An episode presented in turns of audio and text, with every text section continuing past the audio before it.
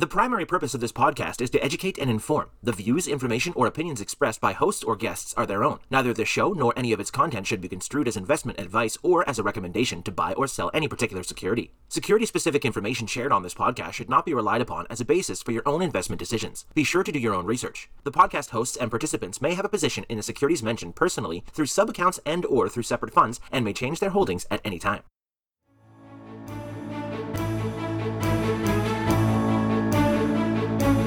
Welcome to This Week in Intelligent Investing, where we examine timely and timeless investing topics to help you become a better investor. Enjoy authentic, unscripted discussion featuring Phil Ordway, Elliot Turner, and other thought leading investors. Brought to you by MOI Global. And now, here's your host, John Mihaljevic.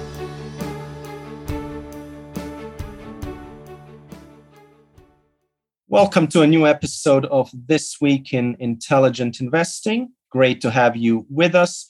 We have a, a special episode ahead uh, with a special guest, Mario Cibelli. Uh, I think all of you listening will enjoy it. It's going to be timely, also timeless, I think, in a lot of ways.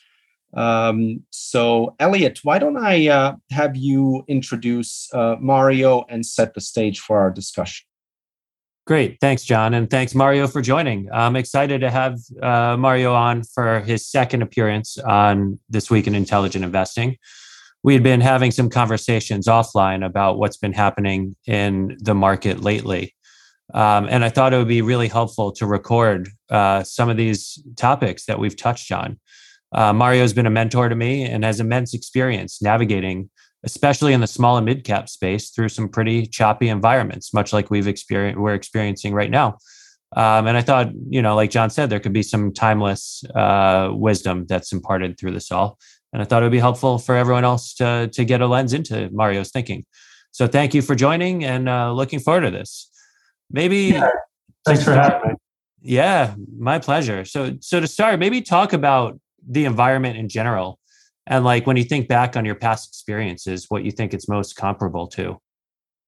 Yeah you know i've been um you know reaching back to the kind of 1998 2000 through 2003 time period. And, and i do feel that we've you know the current market dynamics are, are very much reminding me of, of, that period which was you know i think a pretty fruitful one for um you know for stock picking.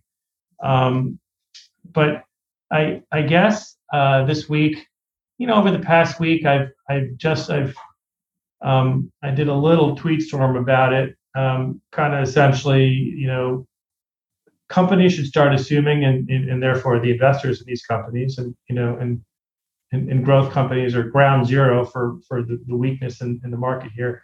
The reinforcements aren't coming.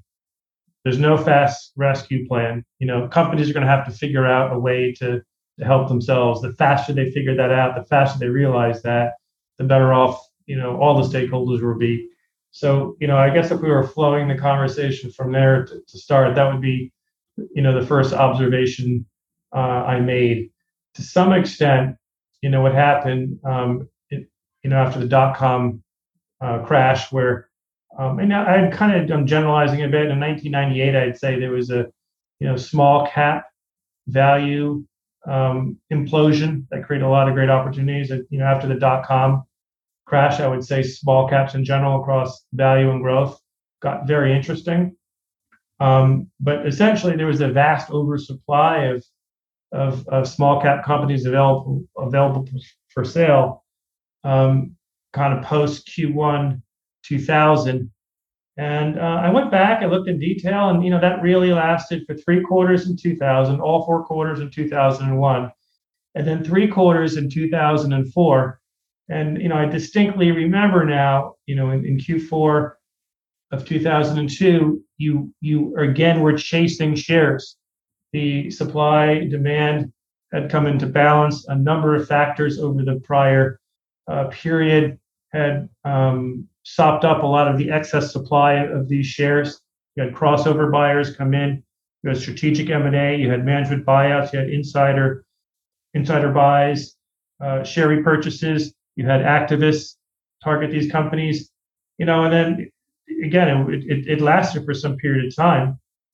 But by by the fourth quarter of 2002 and first quarter 2003, you were kind of chasing shares again, and flows had reversed, and it created a multi-year kind of tailwind, and the opportunity was largely gone. It, it remind this period reminds me of that, and I would say, you know, this period is is is really characterized by, you know, uh, uh, you know, absolute destruction in the bid for for growth equities, small and mid, um, and I think we're in the process of uh, sorting that out once again, and it will take some time.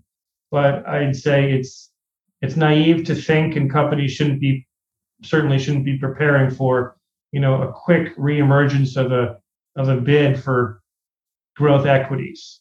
That they should start planning uh, accordingly. That this may last for some time. And what, if anything, can they do in the meantime to improve shareholders' um, relative positioning so they emerge stronger?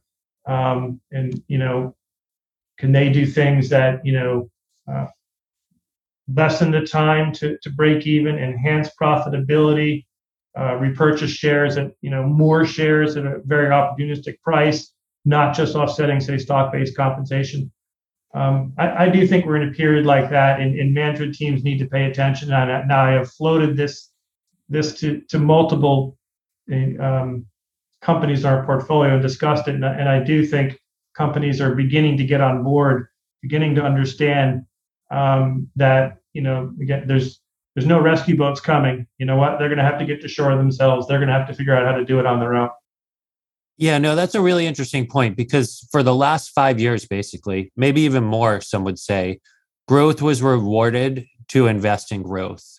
And a lot of companies were, yeah, I mean, and investors alike were pointing to, hey, Amazon built this immense scale, having never made a profit. So we're going to do the same thing. And you mentioned this uh, like supply demand dynamic that happened in 98, 2000, and again, probably more recently, where you had a lot of these SPACs and a lot of uh, equities coming to market. Um, and effectively, you know, there, there were clearly some companies hiding uh, who were not necessarily good on the unit economic basis, uh, hiding the fact that they were kind of co- crummy companies that were saying we invest in growth by us. Um, but you know how do you separate the baby from the bathwater? And how do you get management teams to start listening to this idea that the market environment has changed and they should start thinking a little differently about what to do from here? Well you know separating the baby from the bathwater that's what you and i and everyone else gets paid for you know um, so you still have to find quality companies. You know, there's plenty of growth companies that are still overvalued in this market. You know, and and, and, and as a general rule, I would tend to stay away from SPACs. You know, you're looking for seasoned companies that have been through the ringer, um, that are beat up, that you know have potentially still great and wonderful prospects.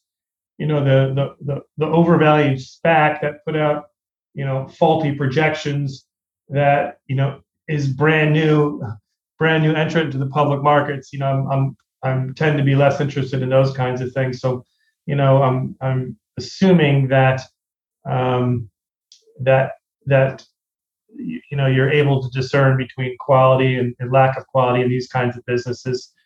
Um, for starters, what was the second part of the question you you asked, or would you say? You said yeah, something. So, I mean, the second part was really the broader part, which is like companies have been trained to invest in growth for these last few years, and that's what they were rewarded for. So, like the good companies who'd done that and had been rewarded accordingly are facing some pains right now. So, how do you get them to open their mind to changing what had been working for the last half decade to maybe even decade in some cases?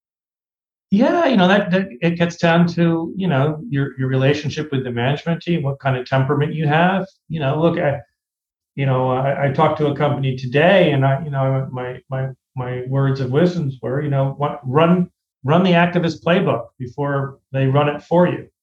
Uh, that's a very good uh, cure for keeping an activist away to kind of do things that make sense for the uh, for the shareholders. This this is this is a time where difficult decisions have to be made.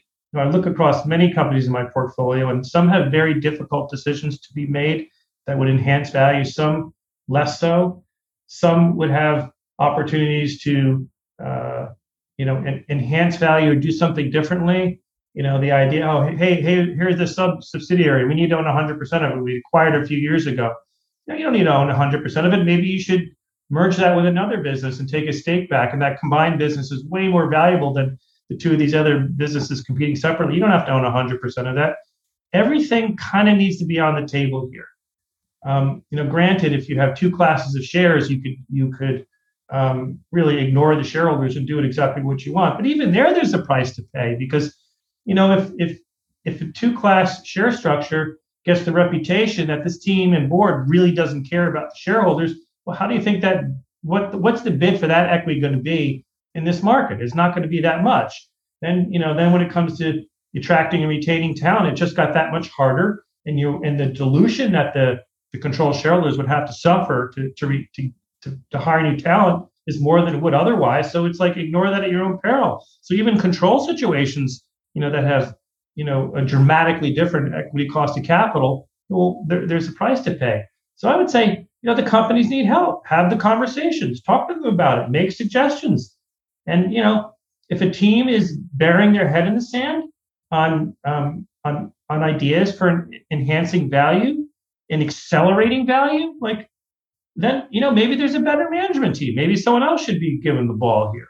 It's just it's you don't go through this kind of correction, you know, with a bunch of growth investors with no, you know, ramifications, right? The it's that that's the thing, you know, you know, you look at the valuation, the stocks are down, you know, yes, th- there's reactions, you know, weird the sh- a lot of growth investors on one of them have been getting their teeth kicked in. It's painful. Um, you know, I, I, I want the management teams to respond to this new environment. It's not an unreasonable thing. I'm not saying I'm not asking for them to do stupid things. I'm not asking them to react to every tick in the marketplace. But if I get if I can get a management team to agree that that this is probably the environment that's going to be around for a little bit. If they agree to that, then let's start talking about what we can do to potentially enhance the value, to pull value forward. You know, we, we do you want a management team here? saying, hey, you know, you know, the environment hasn't changed really. We're going all in and accelerating the losses in this one division. And you know, the profit pool is pretty distant, but it's going to be a big profit pool. You know, good luck with that. That that may not go over so well with your shareholders. So I I do think, um, you know, for me personally, like we're long-term investors, but are we looking harder at our portfolio companies, saying, well, what could we do in the interim to improve our our our positioning? And you know, if you have no answers for that, and you're being provided some some really good ideas, and none of them make any sense to that team, again, then I would question, well, what what's your objective, Mr. Manage, Mr. CEO, and Mr. Board member? What's your objective here? So you know, you you got to be uh, you got to turn on the charm, Elliot. Smile a little bit, make some friends, and then you know, I don't know, no response whatsoever. Maybe some activist shows up at your door with some some ideas that will appeal to the shareholders. Yeah, no, it's really interesting. You mentioned a few good tools, and it's you know something to reflect on how when things are going well, a lot of companies, especially you know, I'm a smaller investor in the grand scheme of things. Um, don't have that much scale that when I call, ask for a call, I get the call per se. But um, and I, I think it's not just me, but some medium and larger size companies who are growthier in name and not in a great place right now, uh, had been thumbing their nose up at investors and not necessarily talking as enthusiastically or as openly, nor disclosing exactly what they should be to paint the right picture about their business. Um, and you mentioned something about like increased disclosure. So you think you think companies are going to start doing that on their own, or do you think it takes a little pressure? How do you think that changes the playing field for people out there? Well, I, I, think you're trying to get me to talk about a specific company when you say disclosures, and I'll and I'll talk a little bit. Which, you know, yeah, I'm talking more generally because I think I, I, I could name like maybe a dozen companies that fit that bill right now. Okay, we won't we won't name a uh, big cap fintech player that probably should have better disclosure, and I think is working on better disclosure. Okay, we'll leave we'll, we'll leave that one uh, put that one aside for now. Um, yeah, I, well, look, I think uh, you know, this is a uh, every company is unique. Every situation is different.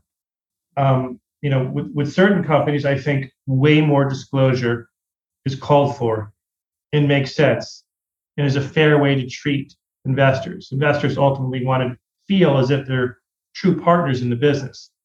And if your disclosures are such that they don't feel that way, well, that's not a good dynamic. Other companies are just, they're more concrete things. This should be done.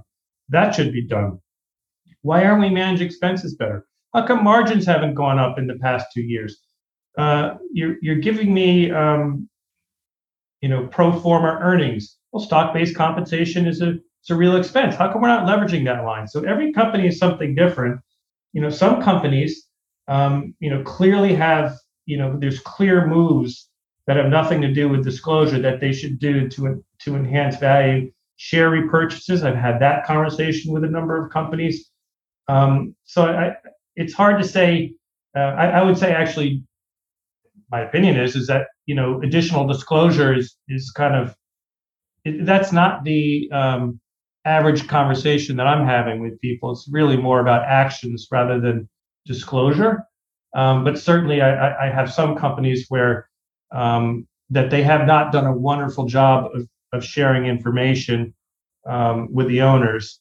And yeah, you're right. When you share, you know, when when when your share price is going up and to the right, um, there, there tends to be some complacency on on on both sides, management boards, you know, and and and the shareholders, and and that's kind of quickly evaporated here, especially for for for growth companies.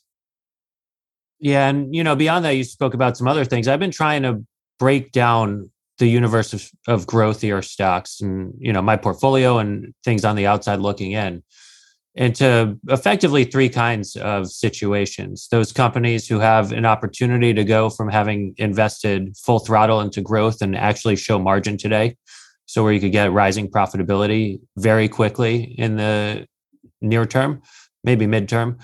Um, so that's bucket one. Bucket two, those companies who are in position to meaningfully shrink their share count, where they've had, you know, maybe not quite an optimized balance sheet, a lot of cash, good cash flow already, um, and the capacity to, uh, you know, even well beyond kind of keeping share count flat X SBC to actually take out shares very quickly. And then the third are those companies who are in position where um, a falling share price makes themselves vulnerable to the uh, M&A environment, where even with a dual share class structure, they might become um, someone that that gets sought after in, in a different way. Um, how do you think about each of those three things and what's going on now? And you know how how should that play out from here, looking for companies to do some of those uh, things? I know the third bucket companies can't do, but the acquirers. Do you think the acquirers out there are sitting ready to act, or you think that's part of what takes some more time to play out here? Well, you know, the reaction time is not instantaneous, and I, I suppose you could put, you know, you know, M and A is probably the last thing that happens. Share repurchases can happen faster. That kind of internal things that could happen would, would tend to happen faster. Disclosure, you know, could come, you know, relatively quickly. Um, but you know, I think those buckets are all, you know, all, all valid. You know, I don't necessarily have those. I haven't really thought about it on, you know, which bucket, you know, do these things um, fall into. But I would say, um, the this growth correction, you know, it's kind of been sneaking up since July, you know, and then December got, you know, you know, it was a, it was a tough period, you know, and I would have, you know, my expectations were that, you know, that the things that were kind of most beat up last year might see a little bit of a bid this year. That turned about turned out to be completely wrong. So I think it's it's set in. It's starting to set in that this is the environment. It is not. It, it is going to be here for a while. We have to learn how to live here. It's a little bit different than we've experienced before. But if some other company makes the transition faster and it's competing with you and gets a better valuation, you know, that's the whole competitive thing. And maybe they're going to bid for you. Maybe you're going to be taken out. It's there is some there there should be advantages that accrue to companies that figure out uh, this uh, faster than others. And yeah, you know, there's always a buy versus build decision, you know, uh, that larger companies would, would contemplate. It certainly happened back in 2000 and 2003. 100%. You know, why, it, you know, a, a rational management team is, is not only going to build things, it has to consider buying them along with building. To, to not to, to not do so would be irrational. And so you 100% you you have some very strategic, very interesting platforms and assets sitting out here right now. You know, with with not a whole lot of interest in it. And you know, someone could always, you know, uh, someone could always say, "Oh, well, look, the PE is pretty high, or they don't have any earnings yet." Yeah, but there's some companies that are going to have a high level of future earnings. No one's paying for those earnings right now. I mean, we're, you know, we have a whole generation of growth investors that are unlearning to pay for things, and that's good. You know, that there needs to be some balance restored.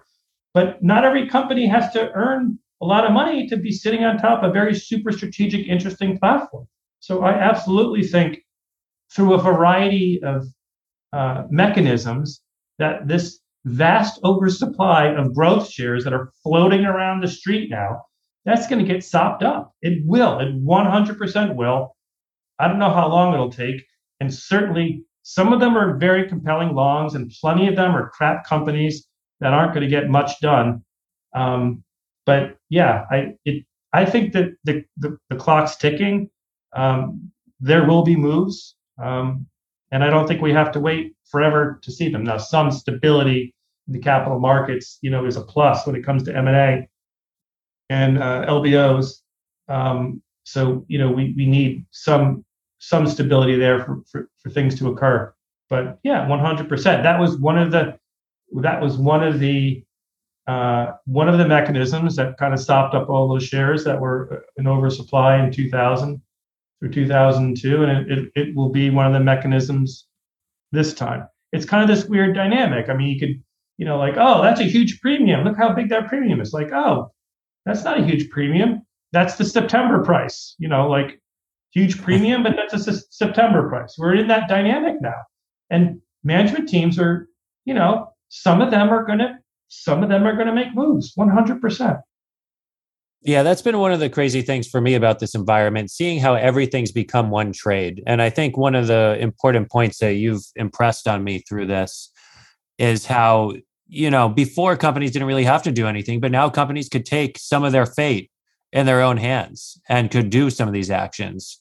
Um, like you said, preempt the activist playbook um, where when things are going well, they just don't have to think about that sort of stuff. But now, you know, this comes into critical questions, especially for growth companies who still need to hire to achieve their ambitions, who still need to keep their employees happy and prevent atrophy. Um, that it's not just about um, shareholders as well; it's about you know achieving their core business objectives, and there's a reflexivity involved that'll uh, inspire action, so they're more amenable and more open to thinking about uh, what to do, like the right companies are in this environment. And I've, fa- I've found that to be a very interesting point. Yeah, I look. I've, I've I've had three or four conversations, and I'm going to be having more on this. And you know, generally speaking, they're they're going pretty well. Um, you know, and I, I, I think I've had universal agreement that um, that this is the new environment. You know, our job is to create value for shareholders this is the new environment. We have to figure out, you know, uh, effective ways of doing that. You know, and that flows right to us with, with the you know the funds we manage for investors. Um, you know, people are expecting um, companies to figure out a way to uh, you know survive and, and, thrive. You know, even though the environment's tough, and I think um, that, that there there are more tools to do that than than before um, with you know with with the valuations becoming wrecked. You know, the, essentially our job's the same. You know, you you know you want to create value and you want to create more value than the next guy, um, next person, I should say. And um, you know, if if if everyone's going down 50% and you come down 25%, um, you know, and then on the ups, you know, you, you're kind of beating on the ups. Well, you've done a really good job in a, in a tough environment. So companies, um, companies are, are going to have to to sort through this, you know, and their relationship with their shareholders um, and how they interact with the capital markets, you know, is very important. The we, we've just we we have just had a, a fairly dramatic repricing of equity capital across a lot of companies, right? That can't be ignored. We have to think about it. It's like if you had a mortgage, you know, if you have a mortgage on your house, your mortgage repriced by 40%, are you, you going to do nothing? It's nothing at all, really? Maybe you don't take that vacation. Maybe you cut that expense out. Maybe you do something different so you kind of have your nut covered. So, I mean, this this is a, a fairly big thing, and I and the, the companies that get there first, and shareholders should should try to help them along the way. Um, it's just going to be better for everyone that way. There's there's there's not a lot not there's not enough life jackets, you know, on the boat for everyone. So it's it's time to make some tough calls at companies. Uh, they really have to do it, and they they ought to be doing it and thinking about it um, when when they have um, more control of the situation uh, I, I, think it's that is much preferable to um, someone coming in over the top and critiquing them. Look, you could even like you could have two classes of shares and have full control of the company, but you could have you know you could have critics, and it just doesn't serve anyone well. So I do I do think this this cuts across single class and dual class shares.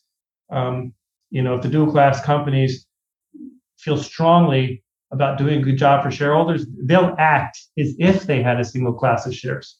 And and you know that that remains to be seen who who will act that way and who and who doesn't.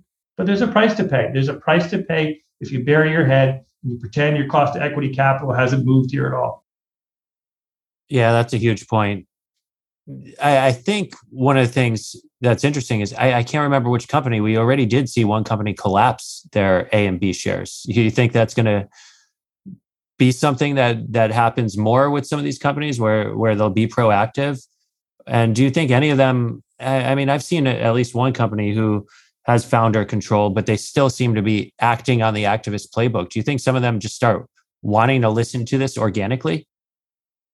Yeah you know a lot of the you know a lot of the dual classes more recently um you know have automatic sunset provisions after 10 years or you know maybe if the the, the, the B shares become a certain and lower percentage of the overall shares if there's an automatic conversion. I think those things are reasonable. They're, they're, they're, they're pretty good. The permanent structures of dual class, you know, I tend not to like as much though, you know, quite honestly, some of those structures in the hands of very trustworthy and honest people that, that do a good job with it. But I think over very long periods of time, dual permanent class is, you know, is not really a, uh, an optimal uh, situation. So, you know, I guess I, I, wouldn't make a prediction that the dual classes will, you know, uh, uh, purpose on purpose collapse. And I guess I brought it up more just to say that um, if if a, a, company with a dual class of shares and a cheap equity thinks it's uh, you know safe because it really doesn't have to answer to shareholders, um, all I'm simply saying is that there are other prices to pay. And if if you if you have the ignored equity, it, it, it comes you know to bite you in the butt in, in other ways. So to some extent, even the duals, you know, have to pay attention um, to, to, their share price. And in, in an idealistic world, um, they're acting as if they don't have a dual share class. That's a little bit unnatural, but I think some people some people do that and get that.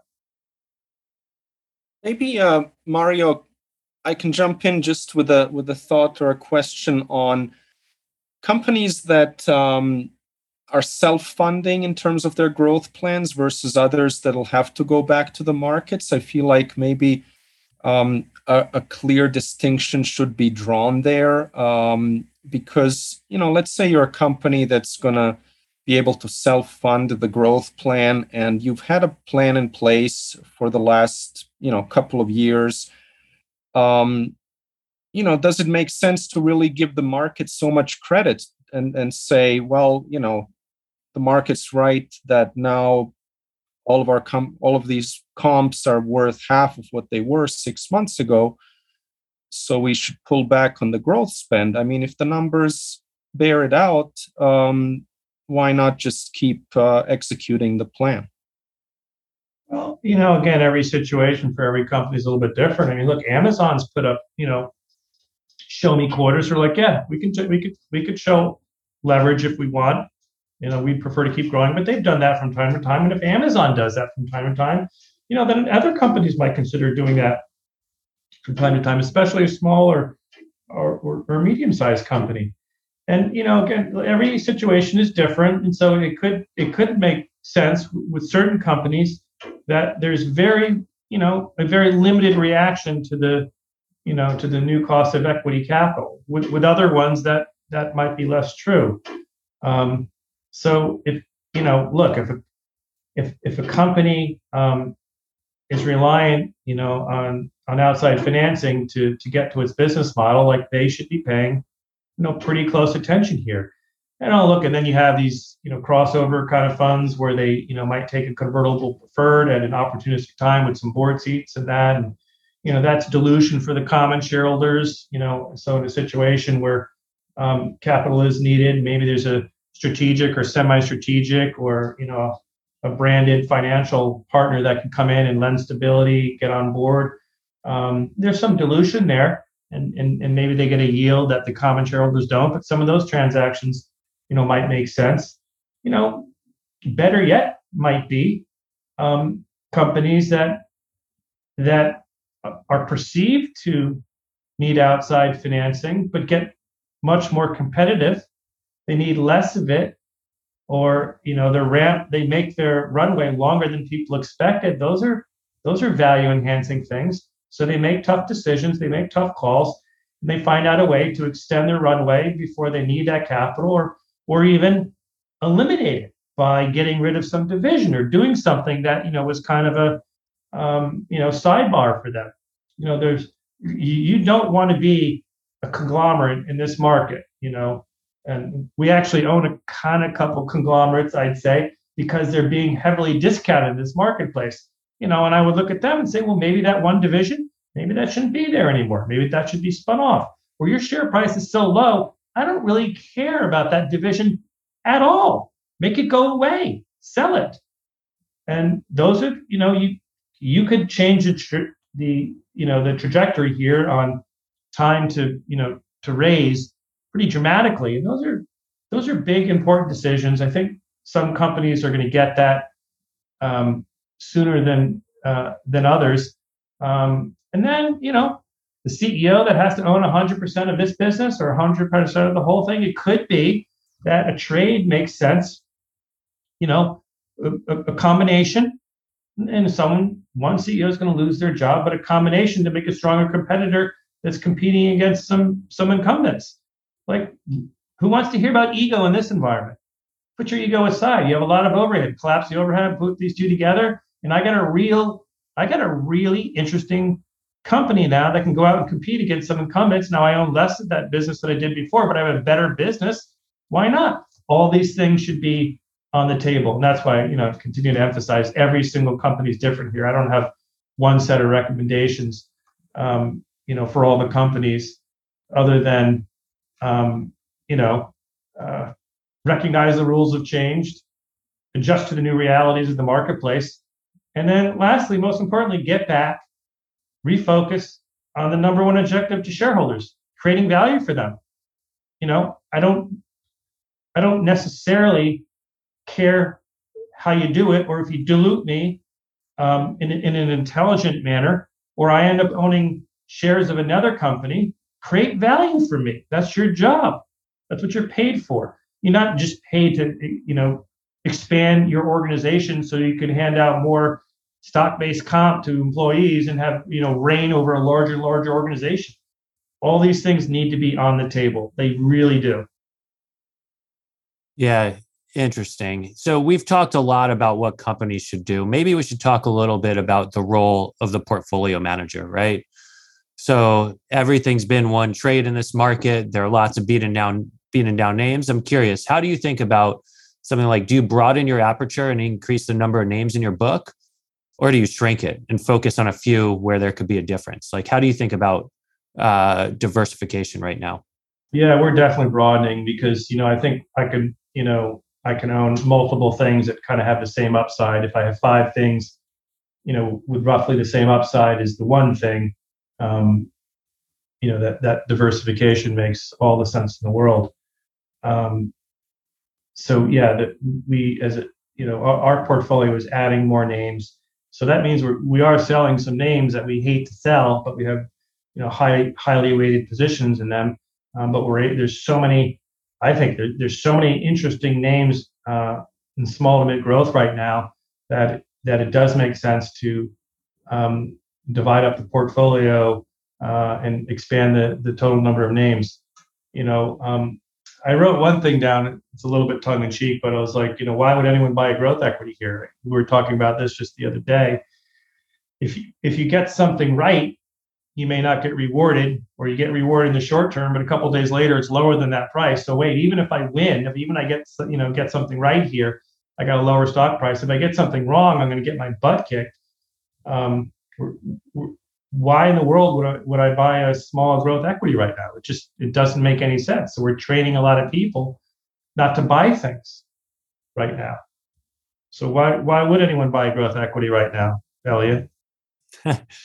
well, yeah, and you know, contrarian instincts, but I know exactly what you're talking about. Where a good earnings um, might be rewarded for a day, if that, and uh, it's probably lower by now than it was at the time of report and uh, bad earnings is getting absolutely walloped. Uh, you know, something like bad earnings with rising investment, you're getting a 20% plus downside.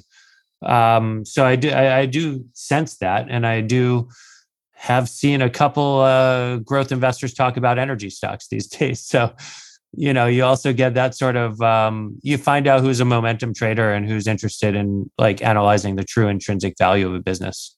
But you didn't answer my question. Why would anyone buy a growth equity here, Elliot?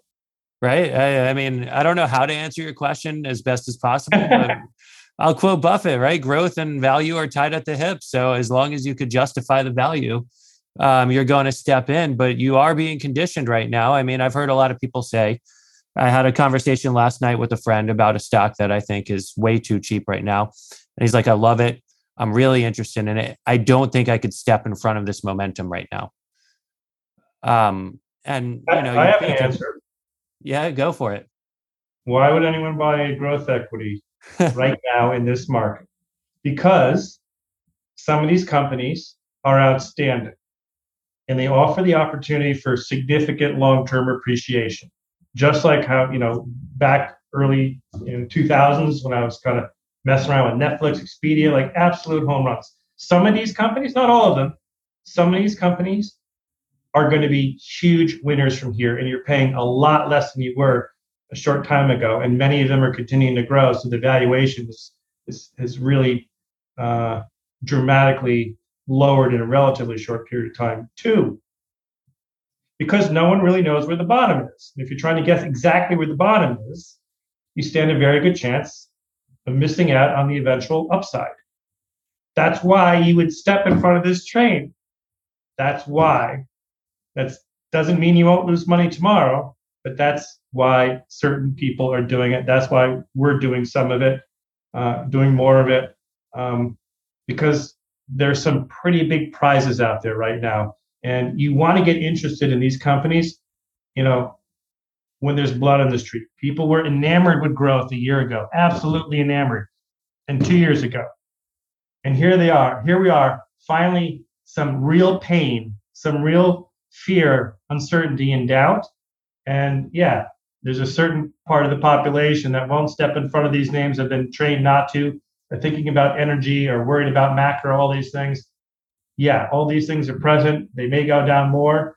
Um, but you're going to find real bargains when there's fear like this. There's, again, I have my cat, I'm sitting here with my cash.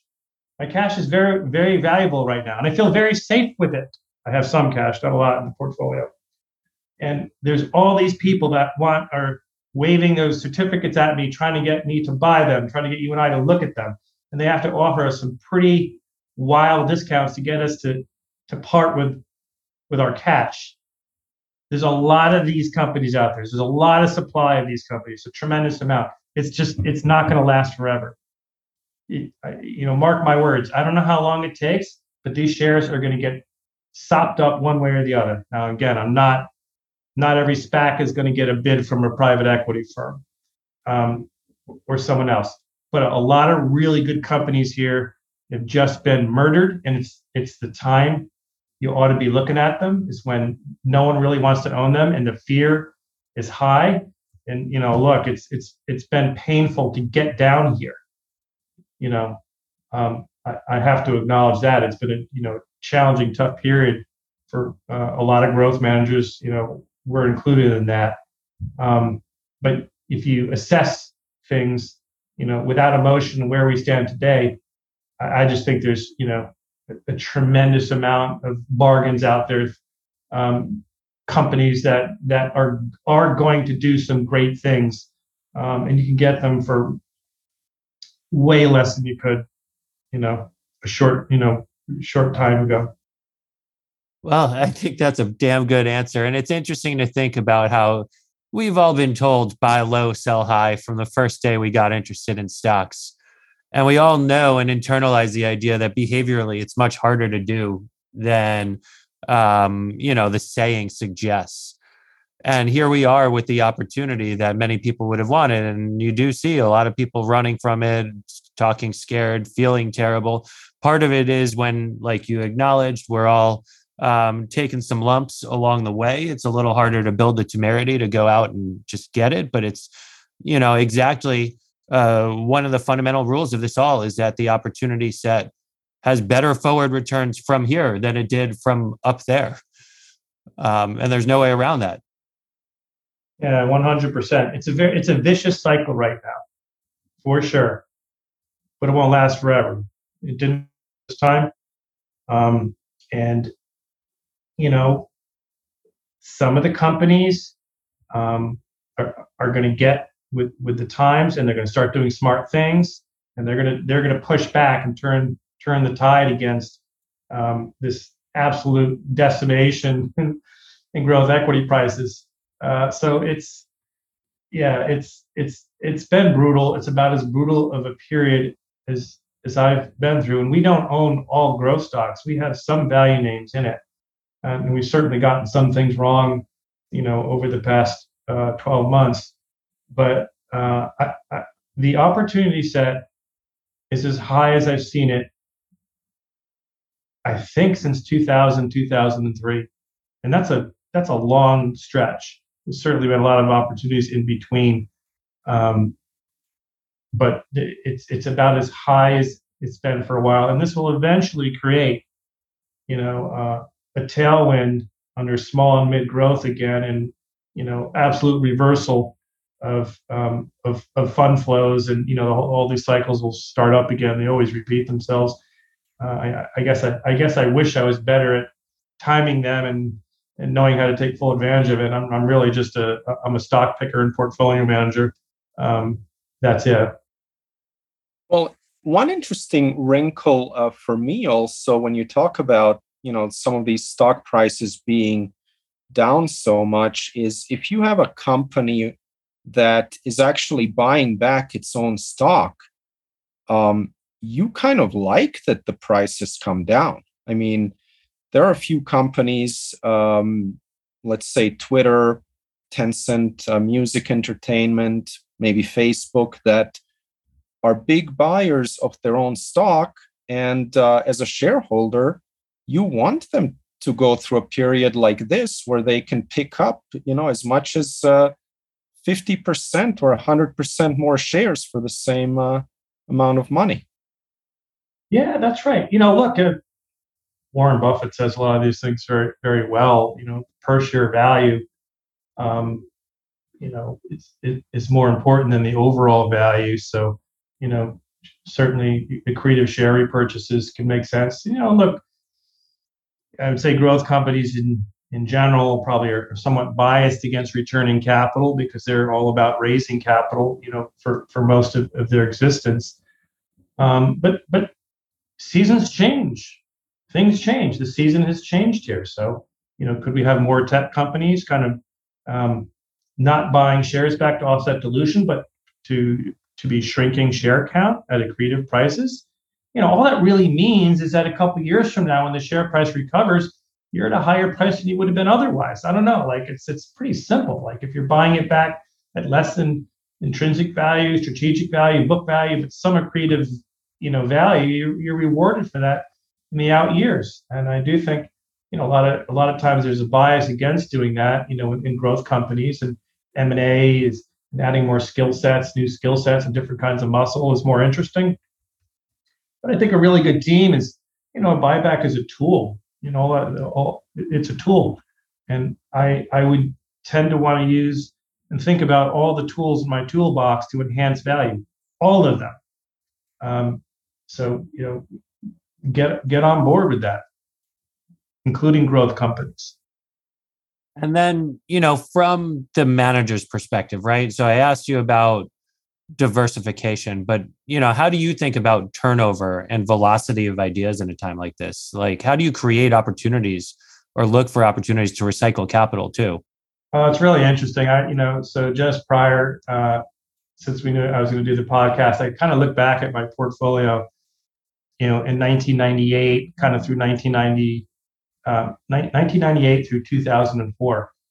And I did have more positions on, and I, you know, I had only one analyst kind of, well, early, early on, I had zero analysts supporting me. I was the analyst and PM, and then I kind of had one that was helping me. The, the amount of names was just funny. Like I had 25 to 30 names, and you know, it, that's a lot of names to kind of be informed on. You know, I, I think part of that really was um, that they that there was more more overt cheapness, things that looked interesting. It was easier. You know, I didn't you didn't have to build a full model and dive into things and have 50 calls with the management team. You know, things were cheap. You know, and you had to act fast, and you could kind of pencil it out. You know, relatively quickly.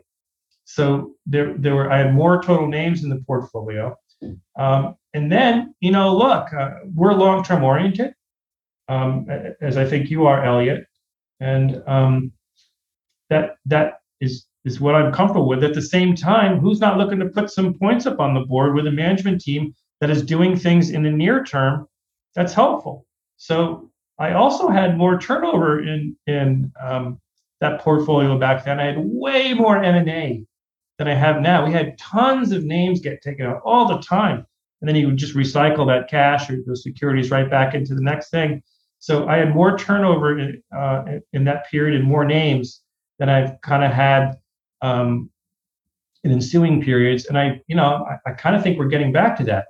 So that it's a, it's an interesting topic I sort of touched on there a little bit, which is, you know, long-term investing. You know, 100% makes sense, great. Um, but I do think um, that looking for opportunities where there's some acceleration of that same value or the possibility of something better in the near term or things getting better or you know a buyback to put a floor underneath it. Like those things become you know frankly more attractive in this market when things are just going down and down and down and down. And i and i i recalled i, I remember i said this back in like 2001 or something like that to my analyst and it's just stuck around in my head and i remembered it which is um, when we were looking around for for all these different names, we're like, you know, doubles were a dime a dozen. Like this thing could double in, you know, in two to three years. Doubles everywhere. So then I just remember um, telling the guy, his name was Ryan, Ryan, you know, we, we got to start looking for triples. Let's look for, forget the doubles. There's too many doubles. Let's where the triples, or let's look for the doubles with a catalyst. And, you know, you, your ability to get pickier and to demand more of these companies you know, who want good long-term shareholders, want thoughtful shareholders, you could ask for more from them.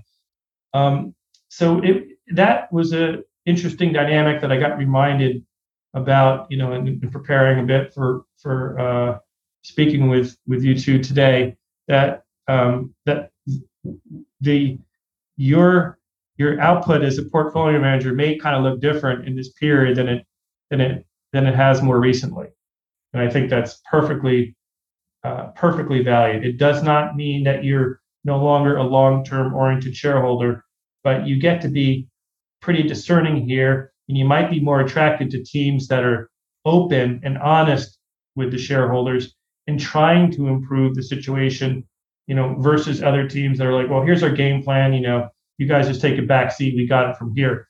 I'm like, your, your, your shares are down, you know, 50%, right? People are putting negative value on this money losing business. So, you know, don't, again, same message. Can't ignore that stuff. Mr. Management Team, Mr. CEO, Miss, Mrs. CEO. Yeah, that's so interesting. It's something I've been thinking about a lot in general. I feel like the environment has moved so quickly since the COVID crash. You know, I think everything like we've had several cycles play out within a very short span of time. And I've I'm long term oriented, as you said. I've historically kept my turnover very low, less than 20%, just about every year I've been doing this, except for 2020, um, and decently lower than 20% in a bunch of the years. And I feel like that had led me, you know, a predisposition in inaction will always be the case, but um, there's certain environments where when things move faster, that is what you should be thinking about. Um, if a couple of years of returns get pulled forward quite quickly, you should be thinking about doing something a little different. Um, yeah, let me let me tell you one little quick story. It's funny; it occurred to me just just now. Small caps were decimated, you know, in that 2000 and you know 2001 2002 period, um, both growth and value. And I and I always kind of wanted to be switch hitter, you know, growth and value. So I, you know, I got into the growth companies at that period. I've kind of talked about that or tweeted about that from time to time. Um, so I grew up a value investor, bought growth, and kind of been growth and value since. Okay, so there's this one company. It was in New Jersey. It, it I, it looked really cheap, high return business, um, great balance sheet. Um, you know, it, it, it was a cigar distributor. It was actually, it's still around today. It's called 1 800 JR Cigar. It was a great high return business that, that was growing. There was a cigar boom and then bust, you know, but this guy was the biggest buyer of cigars in the world. And so he squeezed everyone out. So he managed to have earnings growth um, even in the in, in this period of, of, of, you know, after cigars went through this little mini boom and then kind of bust. And, you know, and it was trading at some ungodly low multiple. It was, it was just crazy and they had a great balance sheet and were generating cash. So I visited them, got to learn the business. Um, and it was, it was, a very nice business. So they were a wholesaler, they were a retailer, they sold online. That was the, the internet was just starting back then. And he had, he had a great business. Um, and he was he was a nice person and a, and a smart CEO. And so I went in there, I met with him at the end of the meeting. I was like, his name was Lew, Lew Rothman. Lew, you, you know, I'm buying your shares. They're dirt cheap. You went public. I think they went public with Merrill Lynch you know, and I think they were below IPO price. I'm like, you got all this cash. You should buy back stock. Just buy back all the stock you can and take it private. And he's like, yeah, okay, interesting, you know, blah, blah, blah. Well, I, I walked out of that that meeting. They announced a buyback, you know, not long thereafter. They were buying back, you know, all the stock they could. Um, and then they went private. And um, I remember, you know, after, after the deal was announced, I talked to him. He's like, "Do you know after you came into that meeting, like we are like, yeah, that's not a bad idea. You know, why don't we do that? And you know, it was just a friendly, regular conversation. We were buying it the whole time. Um, we got a very good return on our investment. We got a premium at the end. He still paid a he he got a good deal. He sold to someone else a couple years later after went private. He had a good deal, and it was just it, it, it was kind of a funny little story because you know I think these kinds of opportunities are are opening up again. You know, we have one company in the portfolio that, that, that will go unnamed right now that needs to sell some assets real fast. And the stock's gotten so depressed that they just sell one asset, even for a depressed price. It's going to make all the difference in the world in the valuation of this company. And I'm not going to go into which company that is, but it, it it's just it's just a funny story that this reminded me of. I went in there, had a reasonable conversation. We kind of liked each other. I said, "Why don't you do this?" He did it, you know, and everyone won and I don't know, like interacting with your companies, talking to them, guiding them through this. You know, um, and, you made some comment before about, you know, look, do I think you, you know, you know, if you're Carl Icahn, you're gonna get a you're gonna get a call back from PayPal pretty quickly. Um, you know, if you're someone else and you're calling a larger company, that you know, you, you maybe get IR if you're if you're lucky. But I've always felt, you know, that the the quality of one's uh, ideas and work, you know, could magnify the size of uh, of the holdings, and that's certainly kind of I think been true of us. We've we've tended to punch above our weight, you know, influence wise. Um, so I would say, you know, not to think about the percentage of the shares uh, that one owns. I would think about is your idea or suggestion a very good one? Does it deserve to be aired to the senior team and potentially the board? And have we written boards letters, thoughtful letters? Um, yeah, we have. So I, I, I think if you spot something uh, and there's a way for for improvement, um, and, and well thought out. You know, you know, if you're complaining on Twitter, you know, tweeting at a CEO that they should be, you know, doing this or that, buying some stock back or some very specific thing, you know, that's just that's just noise to management team. But if you have really good suggestions in ways to improve the competitive positioning of the company or a blockbuster merger that no one kind of really thought of or considered, take those things to the team. If they ignore you, take them to the board. Um, you, you never know what could happen. I walked in in that little company in New Jersey, and you know, 18 months later, we you know made 50% on our money and got like a 20% premium on the shares we bought the day before the deal. Um, so that that's I think we're in that environment. You know, there's no sacred cows here. And if you got a good idea, you take it to the to the team, you take it to the board, uh, and and you get on it. You get on it. Right. It's interesting. Like management teams absolutely pay attention to their stock price. I remember distinctly listening to a CEO talk during an earnings call when their stock was dropping. You heard his tone change. Like he was clearly watching the ticker as he was listening. Not necessarily company, not necessarily great feature for a CEO, but you know, all these people pay attention. I spoke to a former at a company whose stock is quite volatile, and she was pretty clear about how the CFO would have to tell people you're never as good as your stock is on a good day, nor as bad on a bad day. But everyone paid attention, and it actually mattered to them. Like they cared. They knew because a lot of their own wealth was tied to it. Um, so I think a big part of what you're saying too is like if ever we're an environment where they're going to listen, it's right now. If ever we're an environment where they'd be eager to hear ideas that are from you know maybe outside of their core competency or core like funnel of ideas. They're more open to it now than ever. Absolutely. 100% i've i've definitely sensed that. Others probably as well have as well. You know the rules have changed.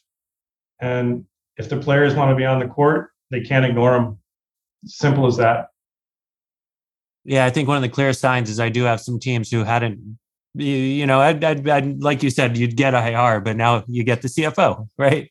And it's a little different. You can tell that people want to listen and are a little more engaged in a different way. Um, and that does create better dynamics just in general for understanding the business better and knowing it better and getting a sense for what moves the people behind it, uh, let alone opening the door to kind of being suggestivist, if you will yeah, the, the, the dynamics have changed, but our job hasn't. You know, our, our job is to, you know, to add as much value as we can. Um, and so it's it's the same it's, the same job as before. The opportunity set is greater, and you know, um, get out there and and and and, and make your make your suggestions. Surprisingly, you know, you know, I've, look, I've had my own fund for for a long time. Um, you know, I think sometimes I get pretty good access because I speak very frankly. I, think a lot of times, you know, you, your typical institutional investor, that you know, they might feel one portion separated, one part separated from kind of ownership.